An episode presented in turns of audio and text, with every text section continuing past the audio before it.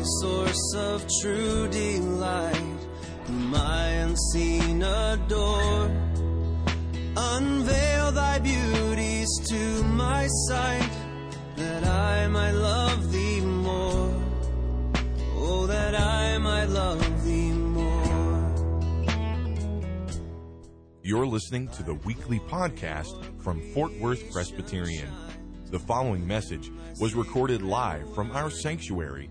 Our prayer is that this message would nurture a joy for loving God and loving people in you as you listen. See my bleeding dying. You'll notice in your bulletin that today's reading is found in two separate books in the Bible James chapter 1, verses 13 through 18.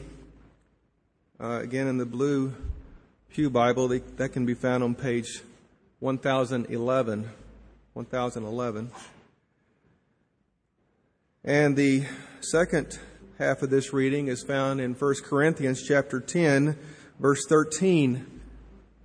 You'll have to turn back to page 957 for that one. So I'll give you a moment to find those. James chapter 1, 13 through 18, and 1 Corinthians chapter 10, verse 13.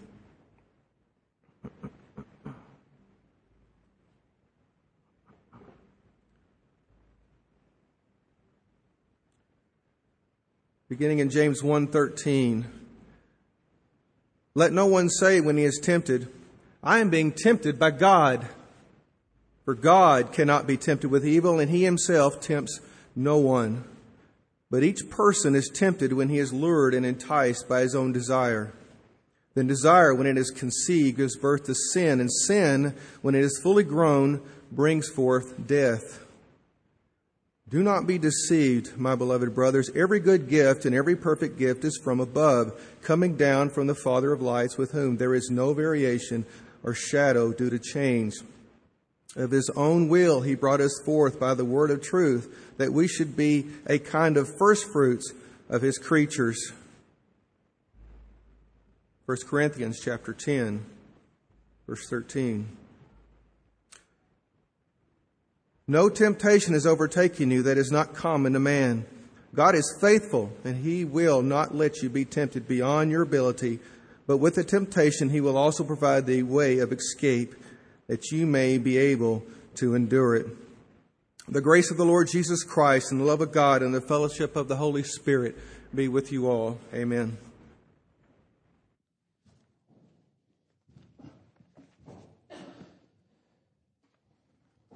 Let us pray. Lord, give us grace uh, to understand your word, to hide it in our hearts, and to live it out in the whole of our lives. Bless us, Lord, to that end, because apart from your Spirit, we will do no good thing. Apart from you, Lord, we will do no good. But you are the faithful Savior who continues always to do good to us Goodness and mercy follows us. All things work together that we would be conformed to the image of Christ. And so, even now, Lord, you are faithful in your continued work to make us into the image of Christ and a glory to your name. We rest in you for that. Amen. Uh, when he says here, let no one say when he's tempted, I'm being tempted by God probably for most of us, we don't literally say that, you know, like, God tempted me in this. But we have ways to get around it. You know, we have ways of saying that it really wasn't me or it really wasn't my fault. Um, which brings us to this first point. It's not God but you that's involved in temptation. Okay? It's not God, but it's you. Second point is no, it really is not God. Okay? That's your two points this morning. Uh, the first part is 13 through 15, the second, uh, 16 through 18.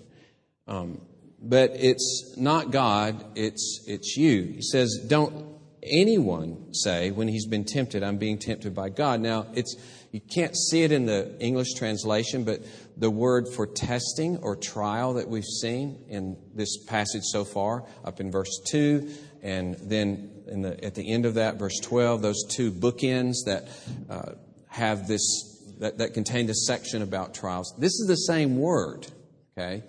But it's looked at from two different ways. One is the external circumstance of trial and temptation, into which God obviously puts us, and He's sovereign in that regard. But the, the, what's being talked about here in verse 13 is that inward draw, that inward lure, that inward part of us that wants sin and desires sin and is prone to sin. And he's saying here, don't let anyone think that the issue or the problem in temptation and sinning has anything to do with God or what he's done to, to cause this to happen or to be on the side of sin in any way. We, we tend to blame God by blaming other people, don't we? You know, it was, if you knew my wife, if you knew my husband, oh, my children, they do it to me. They really do it to me. That's why I lose it, because of my children. Or that guy at work, if it weren't for him, you know, that kind of thing. Or it could be circumstances. If this set of circumstances hadn't brought on this pressure, I wouldn't have exploded like that. It can even be, I just have, that's just me. That's just the way I am. That's the way I've always been, and I'm just going to be that way. And of course, that in itself is a way to say, it's really God's fault for allowing me to get into this condition. and uh, I, don't, I can't do anything about it, and I don't have to do anything about it. And in each of these cases, it's a way of giving ownership of our life to something other than ourselves, to push responsibility away from us. So I don't have to bear that responsibility, and I don't have to do anything about it it's a kind of allegiance or worship or even a kingship that we give to other things to say, these things rule over me and I can't help my situation. And so, what James is saying here is that desire begins in the heart, sinning begins with me. Now, you know, one version of it for me is uh, driving along on the highway and I'm having this private conversation with myself and the person that's in the left lane. Okay? And I'm saying things like, the left lane is not made so that you can do-si do for 20 minutes down the line. You know, it's not made so that you can hook arms with the guy next to you. You can rub shoulders and y'all can hold hands. Car, uh, you know, going. The the lane is for passing. Not that I've ever said anything like that, but um, and then it really gets to me when I'm going along, you know, right at the good clip you want to be, whatever that is, and and a truck, he could have stayed in the right lane and I would have been by him in three seconds. No! He has to pull out. I have to brake for him and wait 20 minutes, it seems like, or two hours, it seems like and we're almost getting around the truck and we hit a hill and he starts backing down and then we're going back again and I just know I've lost an hour, you know. I would hate to know that I probably lost 30 seconds, you know, for all that grief and anger and, you know, pain. But it's so easy at that point to think, you know, the reason I'm upset is that this truck is in the left lane. No, the reason you're upset, Darwin, is your heart. That's the only reason you're upset. If you're doing anything wrong, if you have a wrong attitude toward whoever it is in that car or truck, it has nothing to do with them. It has everything to do with who you are, what you are, how you see your life, how you see God even at this moment. Even something as simple as that. So it's not God, but you. And his argument is that God first cannot be tempted with evil. So the idea is here's God, here's evil over here. God cannot, is never tempted by evil. He's never tempted, and certainly he's never over here on evil side. Never. He's never on this side then, pulling, luring us, trying to get us open the way for us to sin because he can't even be tempted by evil, John says. And so he certainly tempts no one. But how is each person tempted? It's when we're lured and enticed, and he uses uh, fishing or trapping imagery there uh, of luring and enticing. Uh, we're lured and enticed by our own desire. You, Darwin, are responsible not to let this deadly chain of events of desire and sin and death occur. You, Darwin, are responsible for this. And in all of our talk about God's sovereignty and salvation and God's power that must work within us, uh, without which we can make no progress at all, we can do nothing good, as Jesus says, nonetheless, the responsibility, even over our desire, lies with us.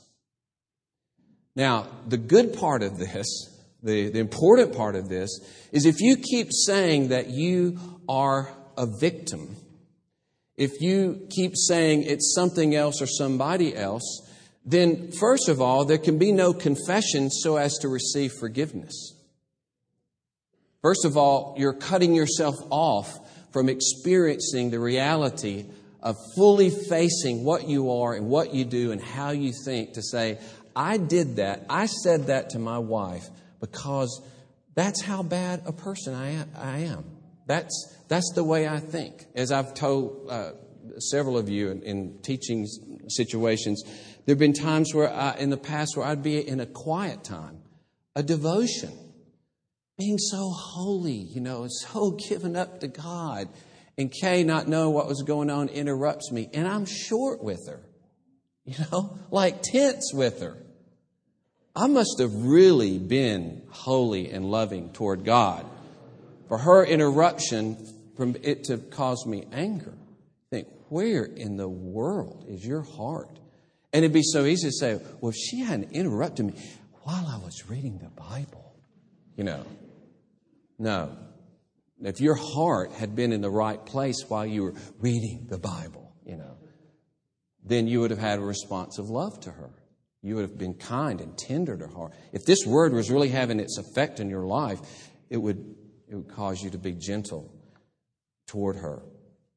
So it the first thing is just the beauty and glory of being able to admit the reality of just what I think sometimes and just how I feel sometimes.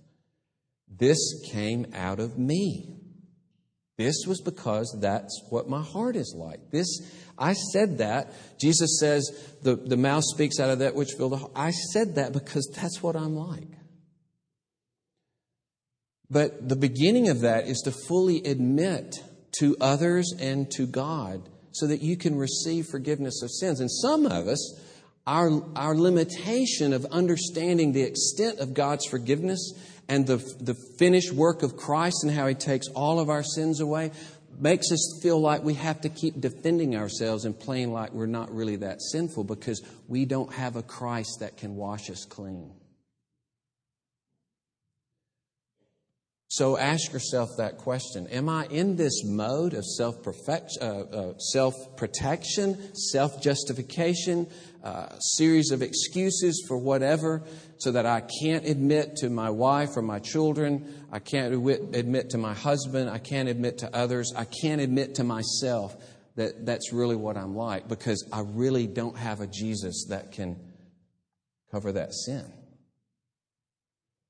So we cut ourselves off from the amazing love of Jesus for the forgiveness of sins. And Secondly, we cut ourselves off from real grace to change.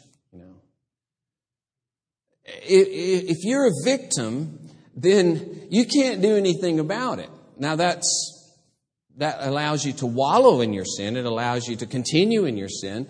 But it's also this, there's this sense of helplessness. If it's done to me, what can I do about it? But if it's something I'm doing and then something that God's grace can uh, change, then I can make progress in my life, but I've got to admit what I am and admit what, what I've done, admit how I think. Because there's no hope for change. There's nothing to do if I'm just a victim in it. And one of our ways to do this is I've got it worse than anybody else.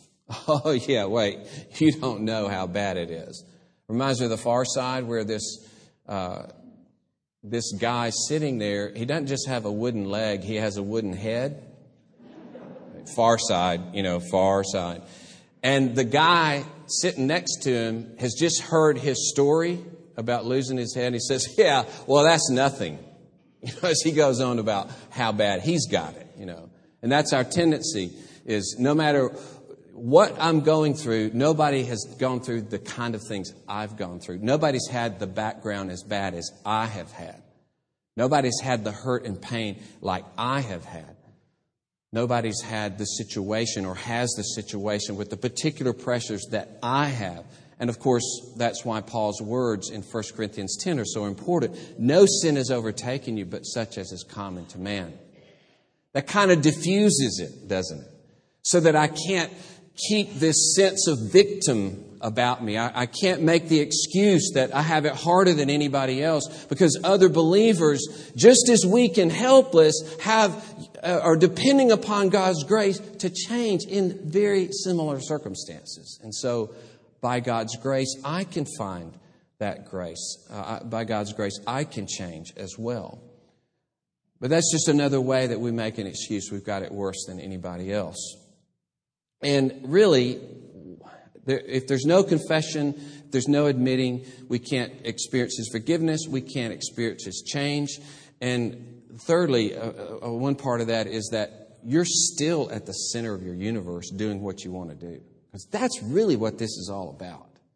Defending my turf so that I can't really admit or won't really admit that it's me allows me to just keep being me.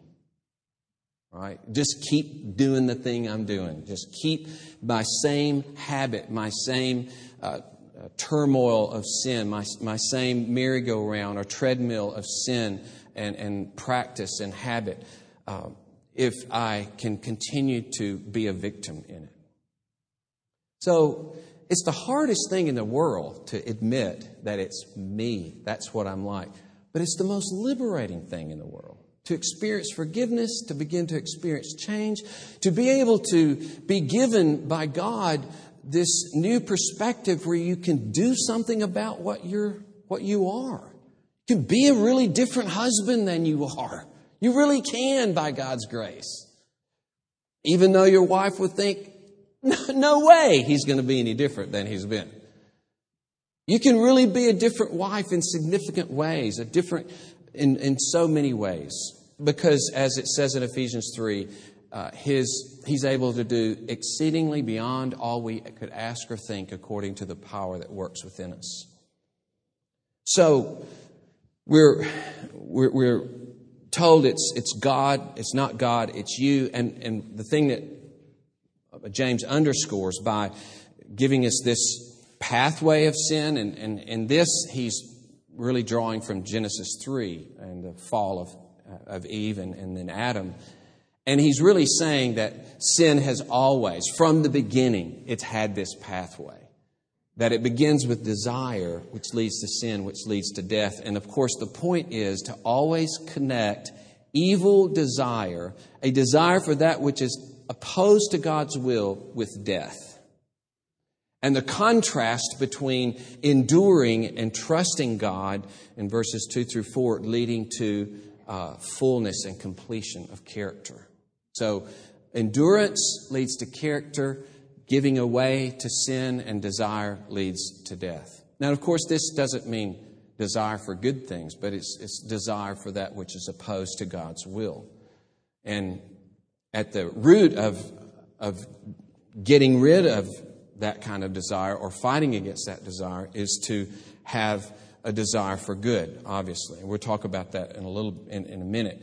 Um, but just to underscore uh, for each of us to, to, to realize behind the temptation lurks the enemy himself, and that is the connection here with death that the enemy would destroy me, the enemy would ruin relationship, the enemy would cut my legs out from under me, the enemy would draw me away from God, the enemy would promote my pride, the enemy would deaden my heart to the grace of God. All of these things the enemy is out for, but he's always, as the great Puritan said, he shows the bait and not the hook. You know, always putting the bait out there, the bait out there, the bait out there.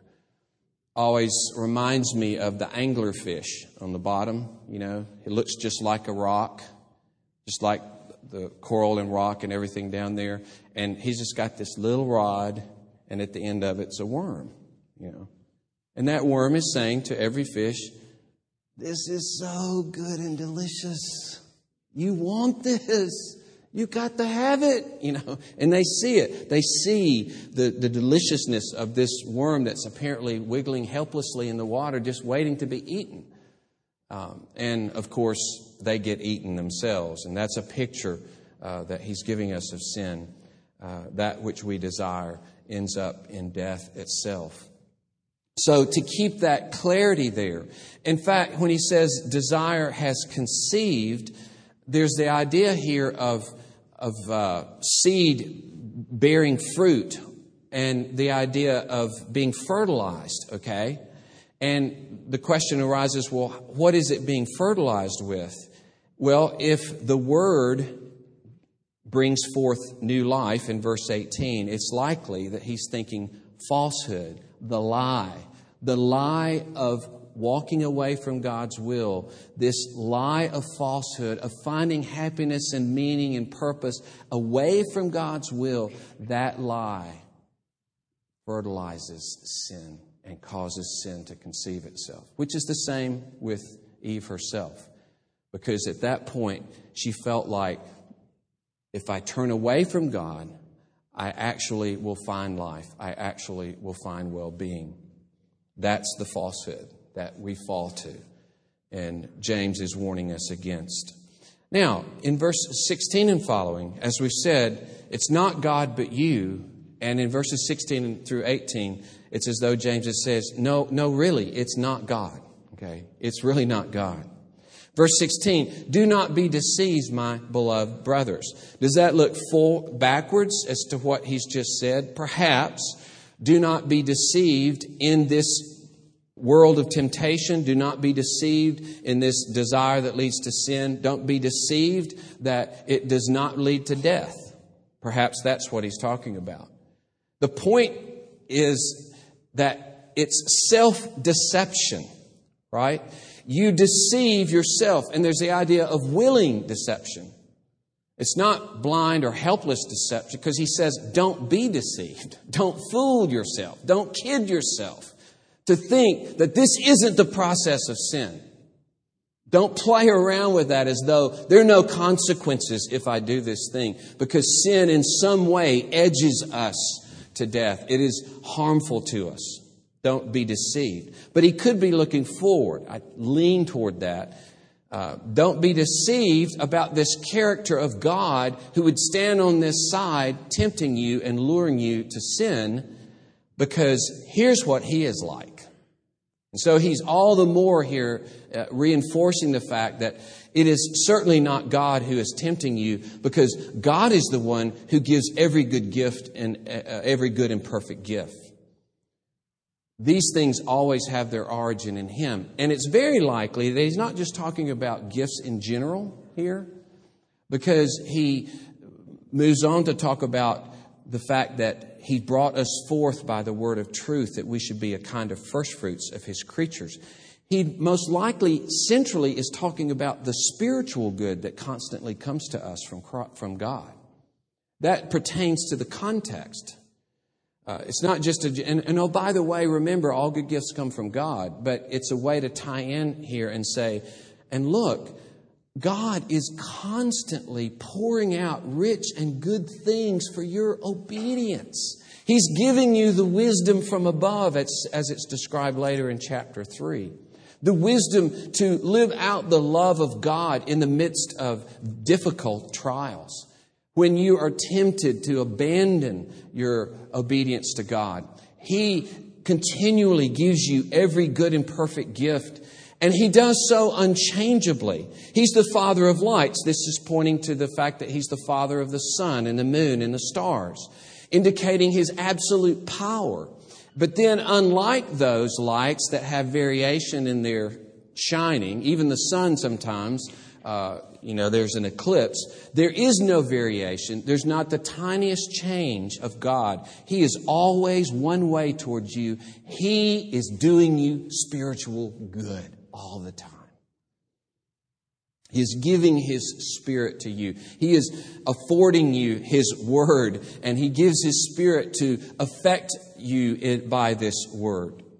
Why, go back to how you even got here. He says, It's by His will that He brought you uh, forth by the word of truth. It wasn't your will, it wasn't your initiative. You say, well, God in some way is involved in my sin. No, God began your spiritual life. He brought you forth by His word. And there's no change from that, beginning this spiritual life in you by bringing you forth through the truth so that you're the first fruits, uh, as he's saying to these people. You're the, the beginning work of God on earth uh, through the gospel.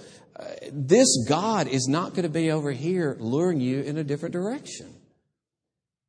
And so, far from our doubting and wondering where was God in the midst of a certain situation, or maybe God was against me spiritually in that situation, is, is on the whole other side to realize God is always, always working in my heart.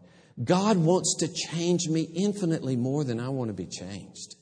I'm never having to pull God and beg Him in a way to please change me, and He just doesn't want to change me. That's never the case.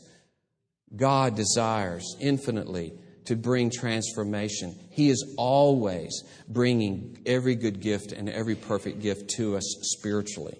It's a great encouragement to us so that because He is doing this, there's no temptation that's overtaken us that He will not provide the escape for. And that means that in every situation we find ourselves, in every situation, we can have the encouragement God has called me to this in order for the opportunity to trust Him and live out the love of God and the glory of God. Every situation is a calling to live out this good and perfect gifts that He will give me in the midst of it. What an, what an excitement this can give us when we're facing difficult circumstances. And in our own uh, relationships, especially, uh, in, in, marriage, for instance, to believe that First of all, of course, to recognize what I am and what I've done in my marriage. One of the, one of the most basic things that I've found again and again in counseling couples is getting both of them not pointing the finger at the other one. Usually it comes in, he's got his story, she's got her story. Sometimes they don't sound like the same story. You know, it's like, do y'all live in the same? Are you sure this is your wife? You sure this is your husband? Because if what you say is true, then what he says is. Of course, Jeremy probably finds something very different, right? Yeah. He's smiling. Yeah, that's a common. Um, and, and one of the most serious, one of the most critical things is for each person to begin to own his side, her to own her side, to begin to ask the question of Psalm 139 at the end of that psalm, the question or the the uh, the prayer to God Search me and know me and see if there be any hurtful way in me and lead me in the way everlasting. That's a real prayer of humility, isn't it? It's not search her, know her, see if there be any hurtful way in her, and please change her, you know. but I dare say that's the way that's really the prayer many times we're praying in conflict. She needs to he needs to change. And isn't it interesting? Both people can be thinking the same thing. And probably both of them are right. it's just that you can't see it yourself. Can't see it yourself. And so we, we must guard ourselves against this self deception that allows us to be such victims, so impregnable, impregnable, that we cannot admit what we are. We cannot begin to admit the extent to which we've sinned against others and sometimes toward those we love most. And then to begin to ask the question before God, Oh Lord God, if you are the God who's brought me forth by your word, if you're the God who constantly sends or, or flows to me, if I trust you, every good and perfect spiritual gift, and there's no change ever, and you do it in a sovereign way because you're the God of the stars and the sun and the moon, then maybe there's a possibility that I could change and be a different person. Because that's the God that you are. You're not a God who puts me in desperate situations where I cannot change and I have to be the same. You've not created me as a result of a series of events or pain or experiences that makes me the kind of person that just has to stay where I am spiritually. You haven't done that. He hasn't done that. He's a different God. He's a God that pours out rich gifts upon his children. So, by God's grace, let's trust him. Let's believe him. And, and if you've never begun to trust Jesus to start with, uh, maybe maybe you've never admitted fundamentally that you need to be forgiven by God. Maybe you've not thought about what separates you from God, that this bent on self uh, destroys a relationship with God, that this bent on self means that you must have your sin taken care of by God, that that you must be restored to God. And God has accomplished a great work in sending His own Son, the Lord Jesus Christ, who really is God in the flesh, to pay for sin, to bear the punishment that we deserve. And that's the beginning place for change. Glorious beginning place is to experience before God His forgiveness that He has accomplished for you. And, and in seeing that goodness and that love and that, that glory and beauty of God through Christ, it, the, the beginning of a different desire is created in your heart. It's a desire to love that God, to know that God, to give yourself to that God, to have that God, a God who would do that, a God who would act that way in Christ Jesus. That's the beginning of any change. Because as Paul says, it's now the love of Christ that governs us. In the next verse there in 2 Corinthians, he says, Now we no longer live for ourselves, but for him who died for us. Get that? Why do I no longer live for myself? I'm living for someone who died for me. I'm living for someone who sacrificed for me. I've found out who God really is. He's a God who loves so intensely that he sacrifices for others. Let us pray. Lord, bless us that we will own our sin, that far from blaming you or making excuses or blaming someone else as a guise for blaming you, Lord, that we will fully own what we are so that we can fully experience your forgiveness and the grace to change so that we, by your grace, can really act and do something about our situation, our habits, our practices. Lord, that we will take full responsibility by your grace, really seeing transformation in our lives. And oh Lord, may all the more we trust in the great, unchanging God who rains spiritual good upon his people, who has begun spiritual life in us and will continue relentlessly to bring us to that final day of completion and perfection. Oh Lord, thank you for your commitment to us to do us good and that all things work together for that good and not against us. Bless us, for we pray in Jesus' name. Amen. pleasing scene is clouded or with pain. Thank you for listening to this weekly podcast from Fort Worth Presbyterian. Our prayer is that this message was able to nurture a joy for loving God and loving people in you. Please visit our website for worship service times, directions to the church, and to subscribe to this podcast. Our web address is fortworthpca.org. Fort Worth Presbyterian is a part of the Presbyterian Church in America.